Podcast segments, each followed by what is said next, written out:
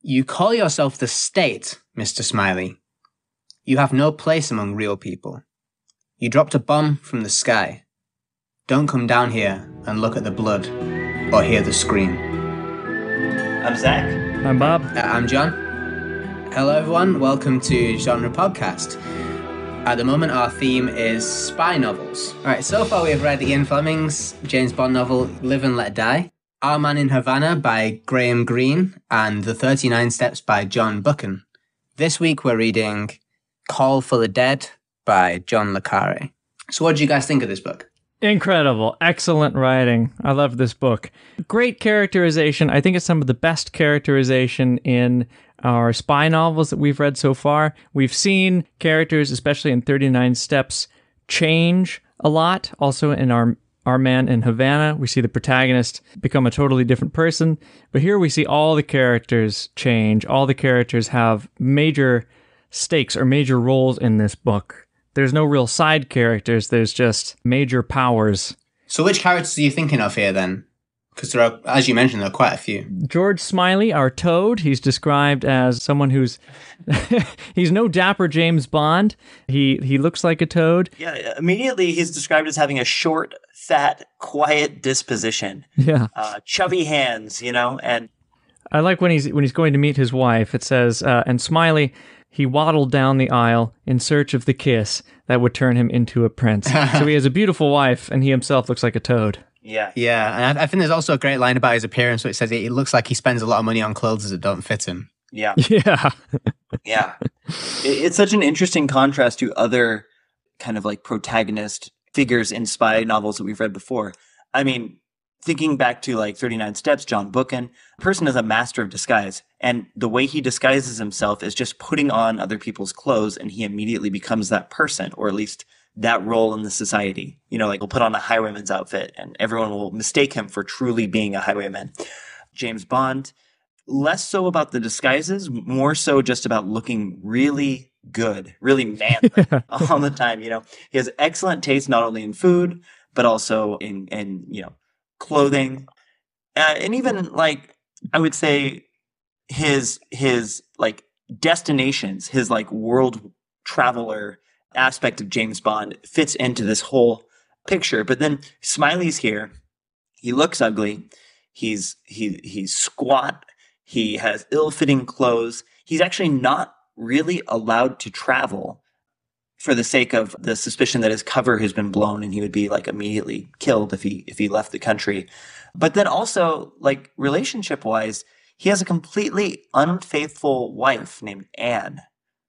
And it's really interesting how like this is this is our protagonist and he's kind of I don't know, drifting in the emotional turbulent sea of of being somewhat like semi recently left by his wife for a Cuban race car driver. Yeah, absolutely. And there's this sense, really, that this is the defining aspect of his personality at the moment. Like his ex wife, Anne, just seems to have taken something very essential from him.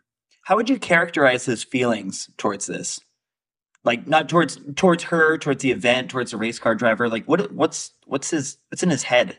Well, I think he he he says multiple times that he feels like he's been sort of like left on the shelf. He said that Anne. Uh, there's a quote here. It says Anne has robbed him of his peace. Anne, who had once made the present so important and taught him the habit of reality, and when she went, there was nothing. Hmm. So there's really this sense that he feels kind of hollowed out, like there's nothing left for him, that he's meaningless. And he speaks always about, you know, being left on the shelf now. And he speaks about, oh, well, you know, if I lose my job at the circus, then I'm not even going to be employable. So he's really kind of like in a very lonely position in his life. And he feels quite hopeless, it seems like. Yeah, he does feel really hopeless. And even when he first becomes a spy, he talks about never being able to sleep again, never feeling at home or safe again. And he starts looking for refuge in drugs, in alcohol when he's younger. And he starts to feel completely hollow until the point where that's when they say, okay, you can't, you can't travel anymore. We're going to kind of pull your cover. You're now going to work more or less behind a desk. And when we hear him narrating himself, he's he does he's not attractive at all. Like he does not seem like he would be a good spy. He seems to be almost a boob like our man in Havana, the spy there, where things are just happening around him and he gets credit for things he's not doing. But then as we meet other spies, everyone really likes Smiley. Mm. Multiple characters call him the best I've ever worked with. And the spies that he eventually trains end up being like superhuman James Bond like figures. So even though Smiley is like a frumpy toad, he's making these. He's producing James Bond. And it's well, yeah, it's funny because that is kind of his job. He's what they call uh, what is it like an agent runner? I think they call it maybe, where his job is mainly to sort of recruit younger agents and to sound them out and to test them and see who's got what it takes to be a great spy. Which puts him in a curious position where he's held in very high regard by a lot of people, but in and of himself, he's not that much. Like he, he's his value is in what other people he brings to the company and in his ability to observe and to use other people. But he himself, as an individual, seems to contain very little value and even, I would argue, very little identity. Hmm. There's a quote here quite early in the novel where it says that Smiley, without school, parents, regiment, or trade, without wealth or poverty, travelled without labels in the guard's van of the Social Express and soon became lost luggage, destined when the divorce had come and gone to remain unclaimed on the dusty shelf of yesterday's news.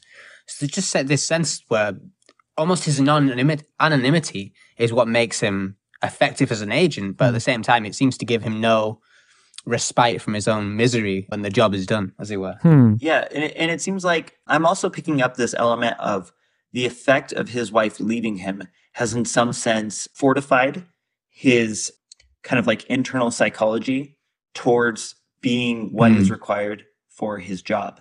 So check out this quote. This part of him was bloodless and inhuman. Smiley in this role was the international mercenary of his trade, amoral and without motive beyond that of personal gratification.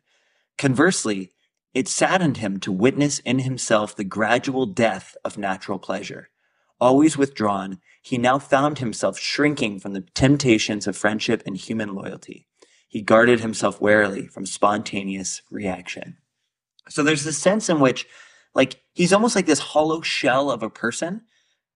And I can't help but think that his physical description of being toad like Hmm. has actually like like his psychology has come to mirror that of like the reptile. You know what I Oh. mean? You just you, Mm. you can just like imagine him like looking out from behind his glasses and just like watching the world and the only you know bloodless and inhuman it describes him.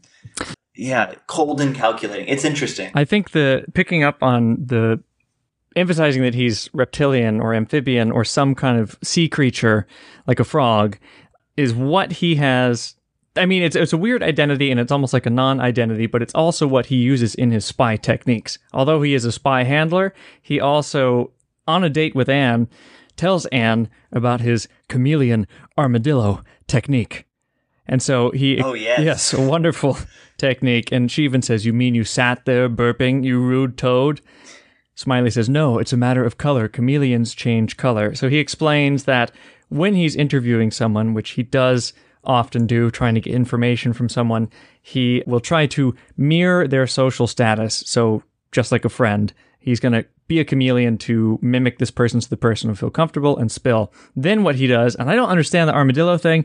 Yeah, I understood the armadillo technique. I mean, armadillos being these kind of like armored animals. You know what I mean? Yeah. and and I, I understood it to be something along the lines of like he changes his psychology to view the other person as like insignificant or ridiculous. Mhm.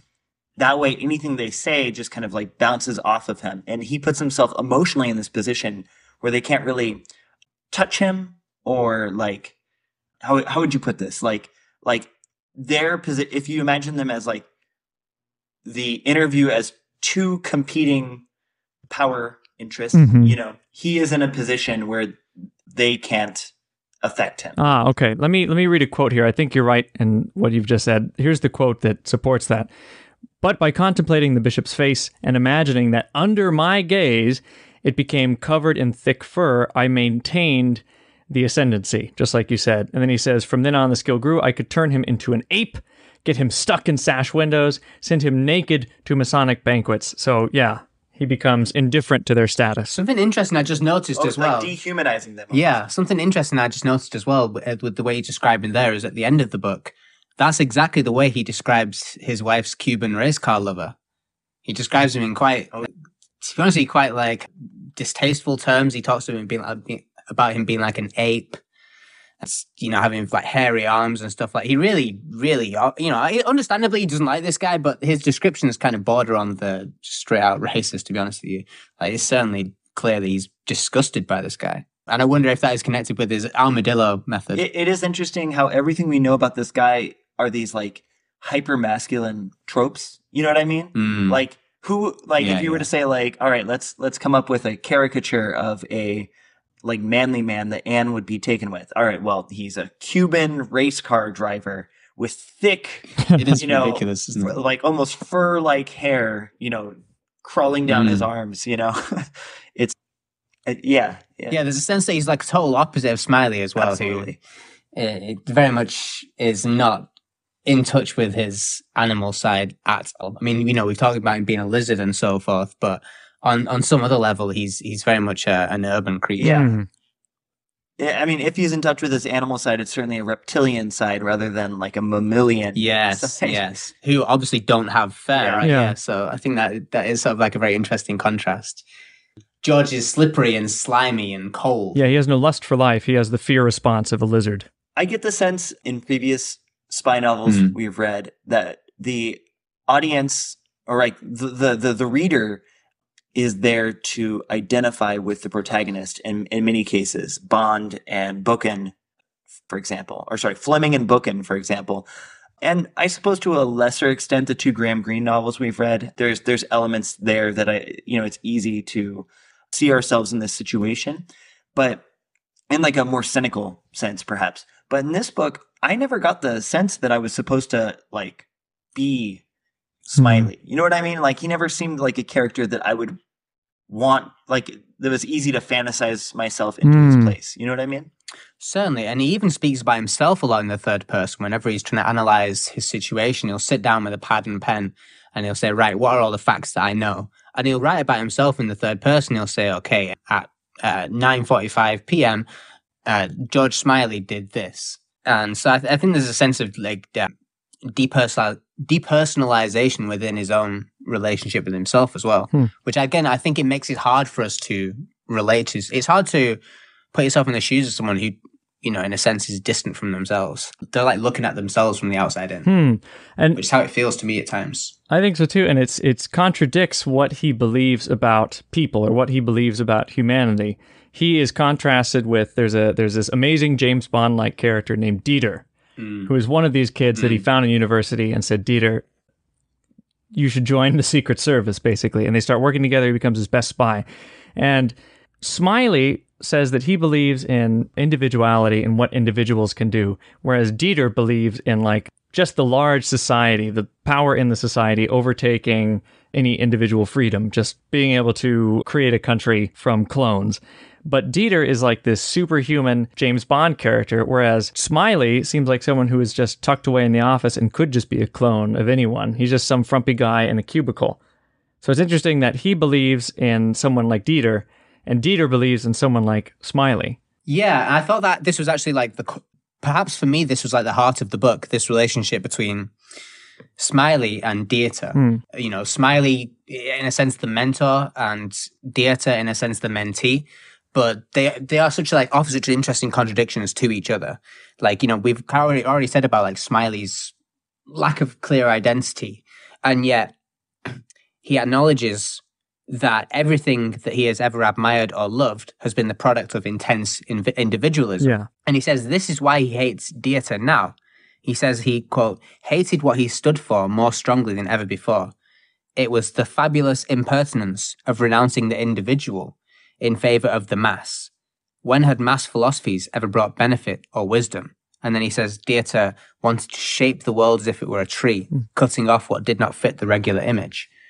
So we have here Smiley lionizing the individual, or at least acknowledging that his individualness brought us everything great, and lamenting the fact that Dieter who is the most probably the most remarkable person he says he's ever met. Mm. He's characterized constantly as a remarkable individual. This really outstanding, like almost transcendent force of charisma. Has renounced his individuality, or at least on the surface, in order to endorse this mass philosophy, you know, communism, which is the great enemy of the circus and George Smiley in, in these novels. Hmm. I thought that was a really interesting contrast that I think I do think that is defining for the book, which is I think a morally ambiguous book. I would say for the most part, and I think those two figures, those are the kind of like the two polarities of this ambiguity. Well, I felt like maybe Smiley is kind of in between in the ambiguity too, because Dieter and mm. Mrs. Fenton seem to be pretty polar opposites. Dieter is like, let's all go under one banner. If we all have the same idea, we can create that dream by forcing it. And then Mrs. Fenton will say, if you let them have one slogan, if you let them have any beliefs, if you let, talking about humanity in general, if you let humanity have a dream, we'll never have peace. If you just let them, I don't know, be humans and not have one banner, there's going to be no war. But yeah. Dieter is the total opposite. And Smiley believes in individualism, but he feels more ambiguous. He feels less clear. Yeah, certainly. And I think about like the end of the book as well. Like we've got this sort of what we've already outlined, you know, Dieter the communists, so kind of with the bad guys in this book at least. Smiley, you know, on, on fighting for like liberalism, liberal individualism and so forth, and uh, the established order. So mm. these are, you know, kind of the good guys and the bad guys, but it's really not very clear in their particular relationship whether they're the good guys or the bad guys.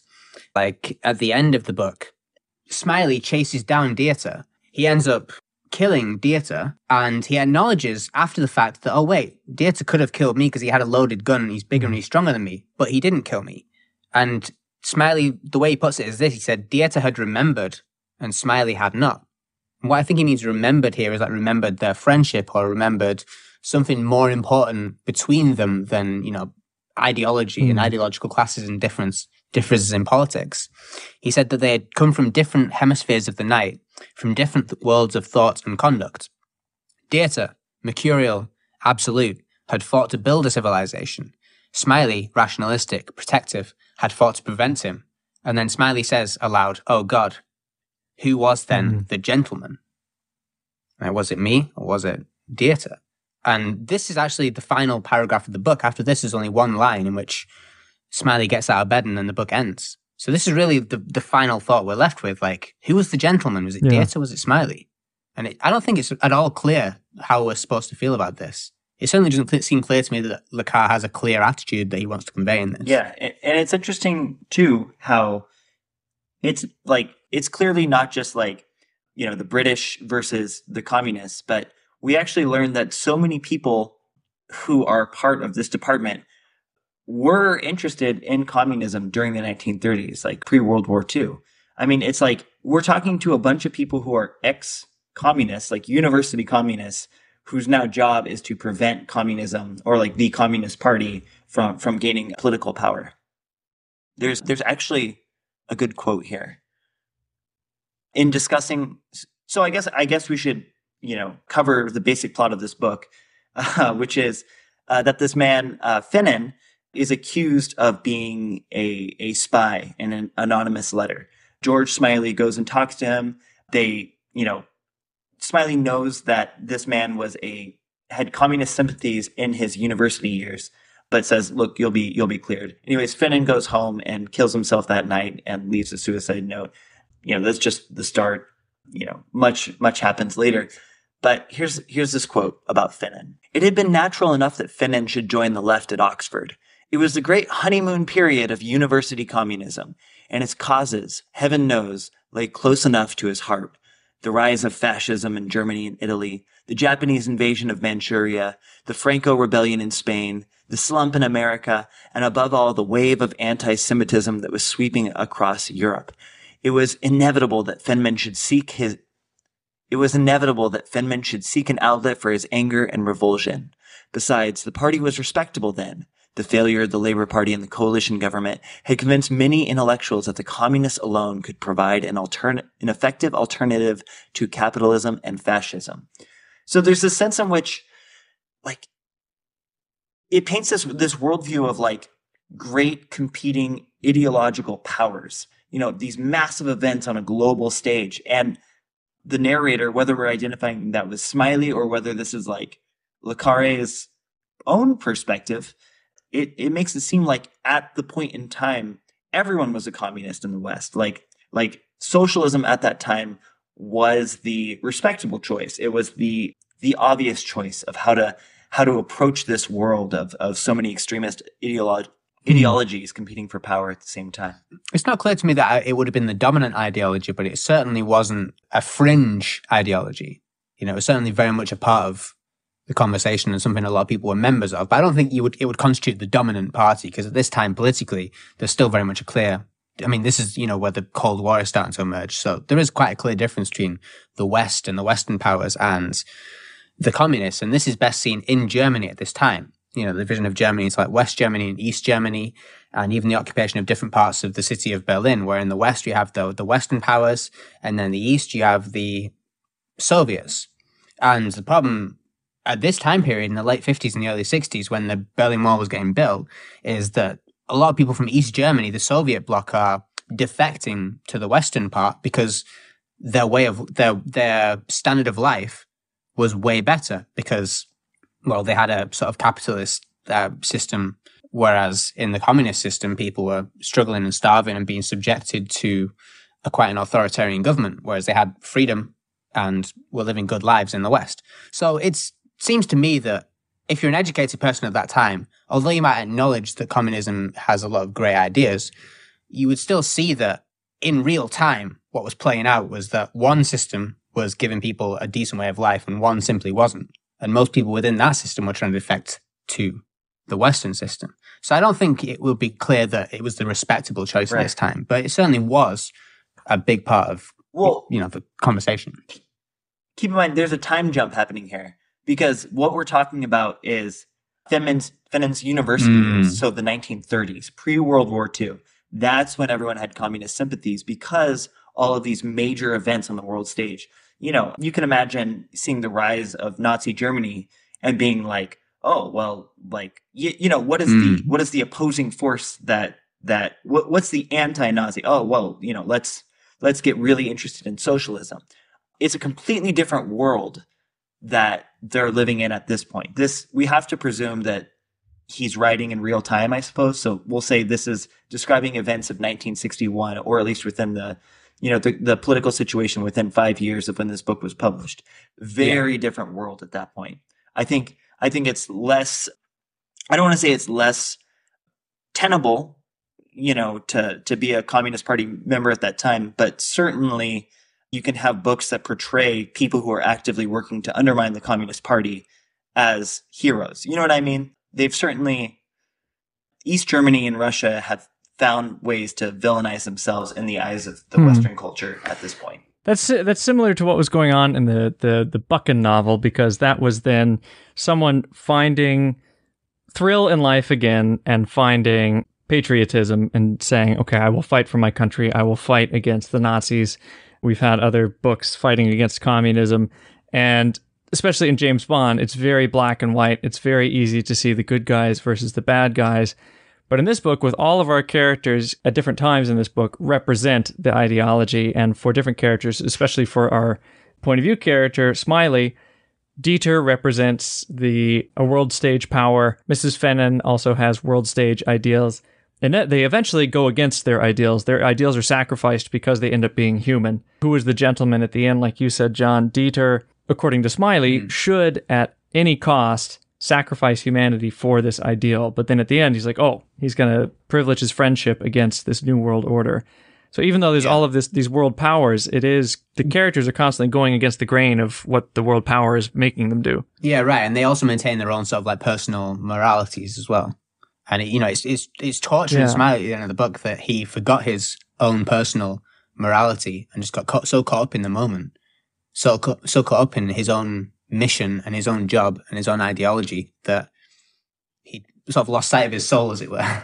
Well, yeah, and he's the one who's saying, "Well, I, I believe in individuals." Yeah, and this yeah. this guy's a monster. He's willing to kill anyone for his ideal, and then the monster drops the gun, and yeah, the yeah. lover of individuals shoots his old friend. Yeah, this is a great point. I think it's really a strange way to end the book very morally ambiguous indeed. And I think there's Hmm. other moral ambiguities in the book as well. Like, you know, Smiley's obviously working for the British intelligence services and he's working against a lot of German Hmm. agents, and yet he himself is absolutely in love with the German Enlightenment and German culture in general, German poetry. So I Yeah. think here as well, it's it's a lot because a lot of the books we've been reading, like all these spy books, you know, been reading like British spy books from a particular, you know, mid to early 20th century era. And Germany, Germans are always the bad guys, and the good guys are always these British guys. But here, uh, it's a lot more of a complex picture than, for example, the one we get in John Buchan's Thirty Nine Steps. Here, you might argue at the end that the German Dieter turns out to be a, noble figure, or at least a, a gentlemanly and even Yeah. you know, kind of admirable one in a sense, despite his crimes. I mean, he does kill a woman, let's not forget, but still. And but Yeah. and Smiley himself is absolutely taken with German culture, and in a sense, he almost seems to live his life wishing he'd just spent his life in academia, studying German literature and German poetry rather than getting involved in politics. But obviously, he couldn't resist.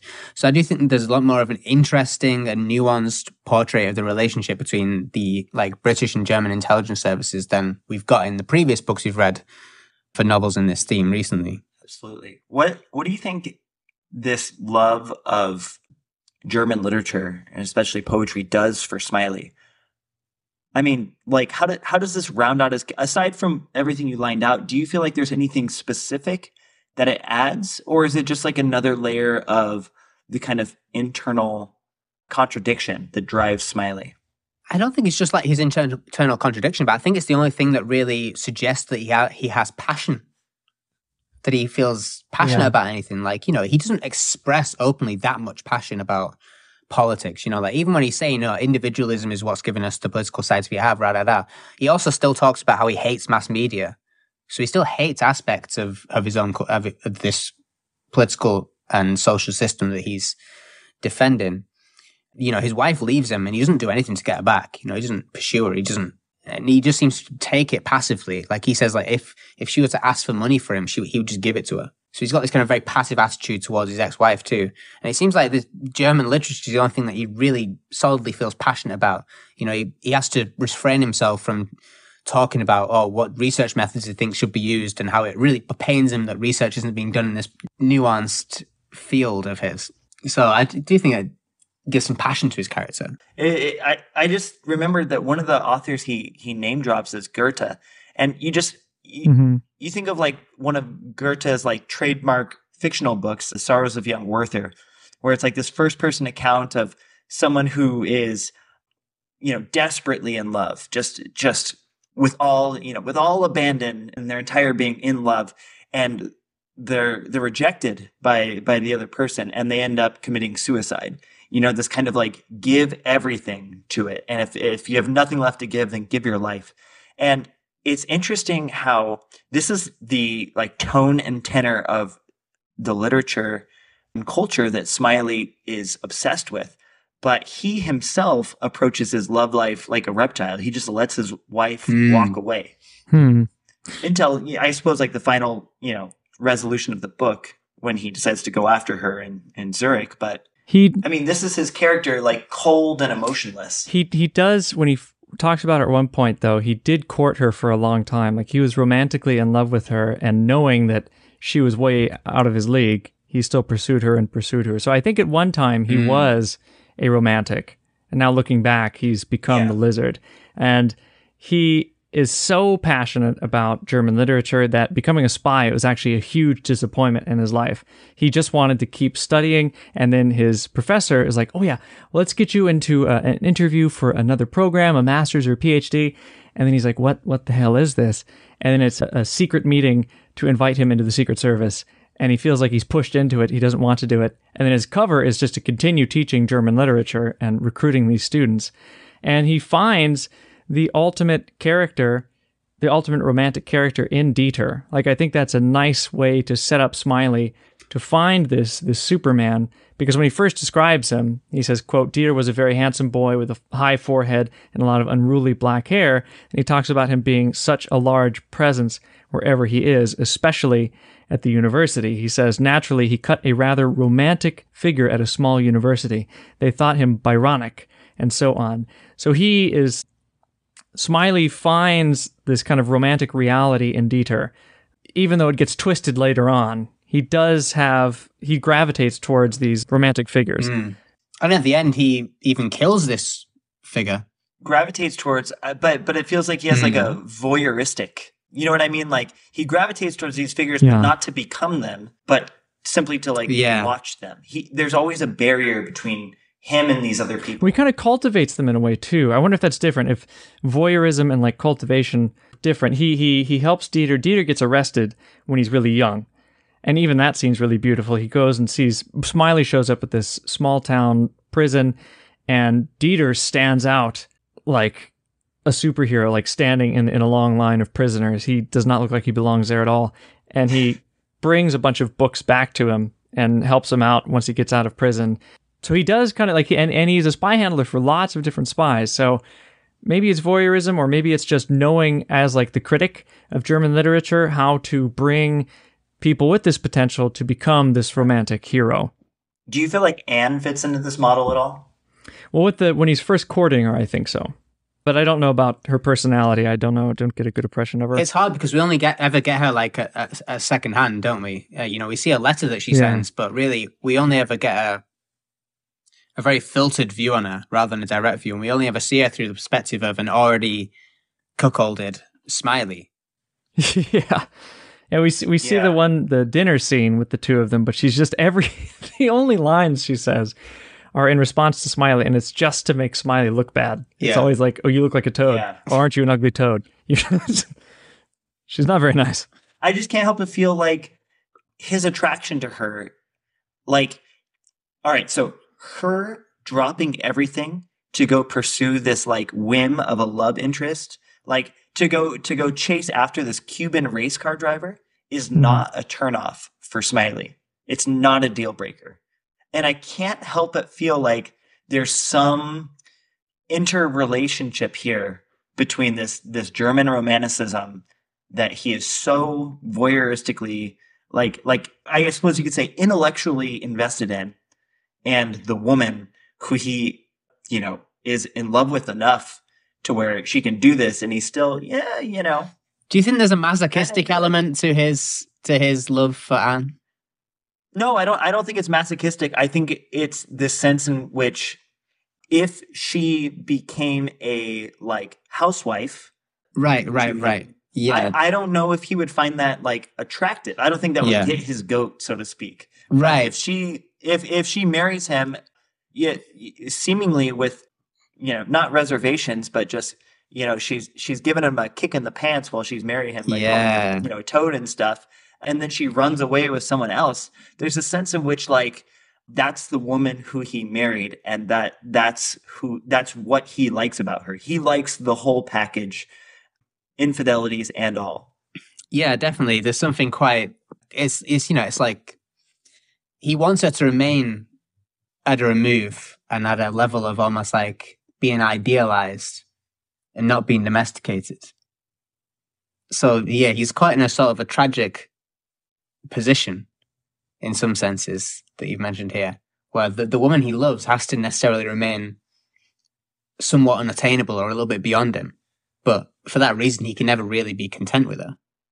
And and an, an almost like larger than life figure. I want to say like like the woman chasing after her lusts. You know what I mean? Mm. Un, unfettered by the the the the shackles of marriage. You know what I mean? Yes. She's a free woman, free Mm. to leave him and free to come back to him. And Yes. he loves her all the same. I feel maybe, maybe. I feel like to me, Smiley feels like a beaten man. Like he feels like a downtrodden man who's kind of given up, but is still kind of floating along, doing what he expects he should be doing. So maybe he's attracted to this promiscuity, or I think he's just kind of grasping at straws, anything to make him feel comfortable at this point. The beginning of chapter two, I really like, and it kind of stuck with me and how I thought about him. It starts with so Smiley. He felt safe in the taxi, safe and warm. The warmth was contraband, smuggled from his bed, and hoarded against the wet January night.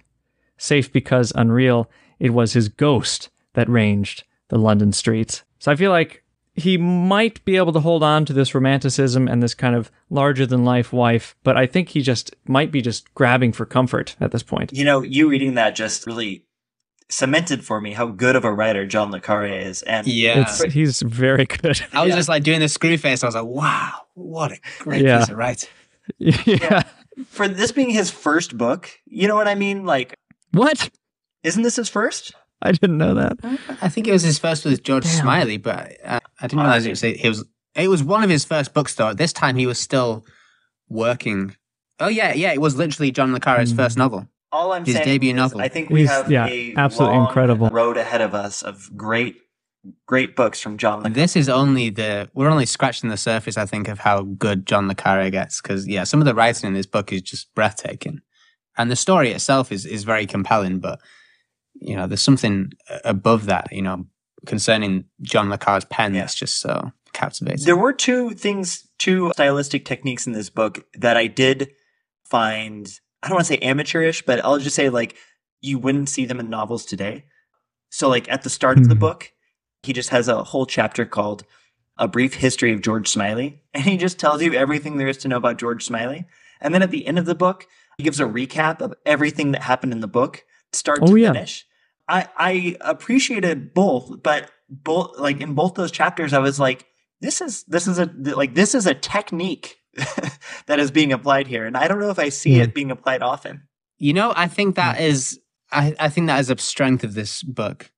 To be honest Mm. with you, uh, Okay. yeah, I think it's you know, it's, it's I thought I found it refreshing that constantly you just get these every now and then you would just get these nice little summaries of what had happened so far in the plot, and at the end you get a summary of the whole plot, and then he wraps the book up, you know, in terms of the emotional, like you know, he wraps the characters' own personal narratives up, and you know, I think that that lack of obfuscation and lack of, I would even call it arrogance to be like, oh, I'm above Hmm. a summary.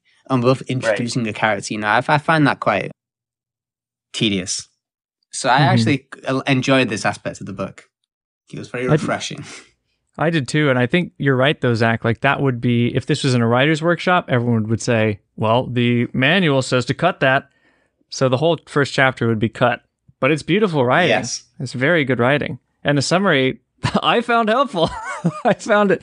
I appreciated it because it spy novels are hard to follow. Yeah, exactly. A lot of spy novels get difficult to follow, and to be honest with you, I think like to, the reason I like it so much is this: like, as much as I enjoy being, you know, caught, being kept guessing by a spy narrative, ultimately, the plot alone is not really what you come to the book for. If you just want the plot, you can read the plot on Wikipedia or whatever, and you don't even need to read the book. You can spend five minutes reading the plot of the sto- book and say, "Oh, great." So what if we did that? What if you picked up what if you say, I want to read Call for the Dead? Okay, let me just read the plot summary online. Okay, great. Now I've read Call for the Dead. Well, obviously not, because the plot is not everything about the book. In fact, it's only really the most basic substratum of what needs to be there for all of the real interesting things we're reading for to emerge. So, for me personally as a reader, I'm, I'm not trying to waste my mental energy understanding what's happening, right? Just give me a summary, tell me what's happened, right? Mhm. Let me enjoy the nuances of the characters. Let me enjoy thinking about what that says about them. Let me enjoy pondering the atmosphere of the story, the things I actually care about. So to me, if th- these, this clarity on the plot really just allows me to focus more on the aspects of the book that make it stand out and make it remarkable, which, as Bob mentioned at the beginning of this episode, is the characters. Mhm. Also, I just watched an interview that John Le Carré did in the 60s after just writing Tinker Tailor Soldier Spy before we started recording this episode. And he said that one of his, the writers who most inspired him when he was beginning to write the George Smiley stories was Balzac, Oh, interesting. Honoré de Oh. Balzac. Now, I've never read Bal- de, de Balzac, but what John Le Carré said that he got from him was this notion that Balzac would, if he's going to set a scene, he would begin by describing all of the items in a room. And then in the corner of the room, he would find his character. And then he would describe his character from top to bottom. And then, having given you all of this, what John Le Carré called in this interview the arithmetic of the character, then he, he let it play out. But what he wants to do is ultimately give the reader the arithmetic of the character. Like, what is he made up That's of? interesting. I, th- I thought that was kind of a cool touch. And I do, I do think that also is maybe Hmm. explains the origin of this approach of his. Can I? I want to read an example of that. Actually, there's when we first meet Elsa Fennan, which I think is the most, in, well, one of the most interesting characters in this book. She's the wife of the spy who's first murdered, and Mm. she's helping the spy all along because as she says, quote, he's like a child and forgets everything. He forgets his dossiers. He forgets important information. So she's the real spy. She's the real spy. But anyway, the, first time we meet her, we get a description of her neighborhood, and then we get a description of her. But the beginning is, quote, Merridale Lane is one of those corners of Surrey where the inhabitants wage a relentless battle against the stigma of suburbia. The rusticity of the environment is enhanced by the wooden owls that keep guard over the names of houses and by the crumbling dwarves indefatigably poised over goldfish ponds. The inhabitants of Merridale Lane do not paint these dwarves, suspecting this to be a suburban vice, nor for the same reason do they varnish the owls. And then we get this description basically of someone in a corner she might have been older than Fennan, a slight, fierce woman with hair cut very short and dyed to the color of nicotine. Although frail, she conveyed an impression of endurance and courage, and the brown eyes that shone from her crooked little face were of an astonishing intensity.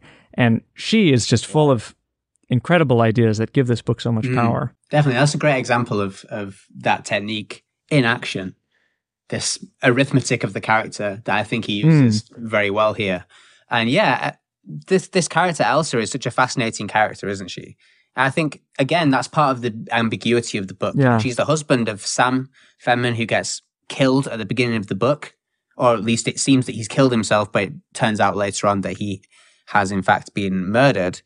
And she is the first person that Smiley talks to at, concerning this murder. And mm-hmm. he very much seems sympathetic to her. I mean, she was a Jew who was held in concentration camps and she's really just been beaten down by life. You know, she talks about how she wished she she dreamed as a girl of having like gold, long golden, you know, hair and so forth, mm-hmm. and then her body had just been decimated by hunger for years and years by the Nazi regime. And in the end of the book, when it's found out that she's actually very much involved with these German communists, it turns out she's not really doing it for ideological reasons but she's doing it because she'd seen the same old nationalism emerging once more in Germany and she just couldn't stand it. And she could only, the only way out she could conceive of was a society, a sort of a world society where everyone just sort of cares for one another and everyone's kind of equal. And it wasn't, it wasn't really any kind of political conviction. It was more just absolute desperation and sickness at the current state of things.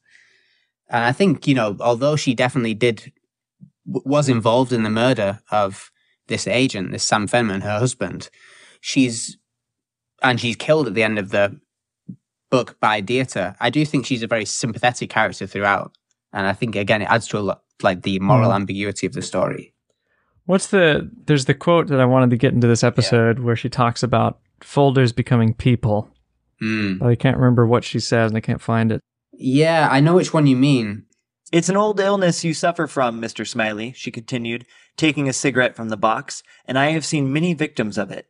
The mind becomes separated from the body. It thinks without reality, rules a paper kingdom, and devises without emotion the ruin of its paper victims. But sometimes the division between your world and ours is incomplete. The files grow heads and arms and legs, and that's a terrible moment, isn't it? The names have families as well as records and human motives to explain the sad little dossiers on their make believe sends. You know, this quote really reminds me too of Our Man in Havana. This idea of the files growing heads and arms and legs in this paper kingdom very much reminds me of Wormold in the last episode's book, Our Man in Havana by Graham Greene. He himself writes into existence these sort of paper heroes of his story, these agents who are apparently giving him information, and then real people of those names and descriptions mm. start start being killed, yeah, and start being put in genuine jeopardy. So again, it's a situation where someone is, yeah. you know, contriving a narrative as if they were just dealing with characters out of a book, and then real world consequences start happening for real people. And it seems like the same dynamic is happening here. As his friend Dr. Hasselbacher says, I have never known a novelist, Wormold, except for you.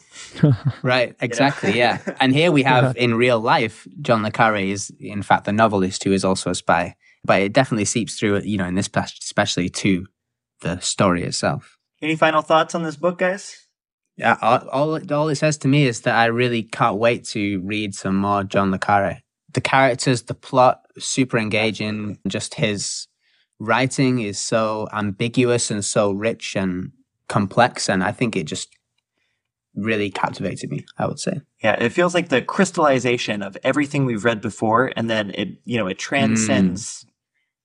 all of it. You know what I mean? Like, Yeah. And I think it mar- I think the story manages to be a kind of parody and a critique of the spy business, just like Our Man in Havana is, but without rendering it ridiculous. You know, without forgetting the the real dramas and stories right. that are involved in the characters that are actually acting this this drama out. Yeah, I felt although Our Man in Havana was really fun, I do feel like the characters were occasionally thrown under the bus for the sake of the Mm. parody or the satire. Yeah. But in this, Yeah. the characters have so many dimensions. Like there's so many aspects to these characters. Some are very dramatic, some are just really sweet, some are big and powerful. There's some real mastery in this book. Oh, definitely, definitely. All right. Talk to you later, Bob and John. Talk to you later, John Zach. Talk to you later, Zach and Bob.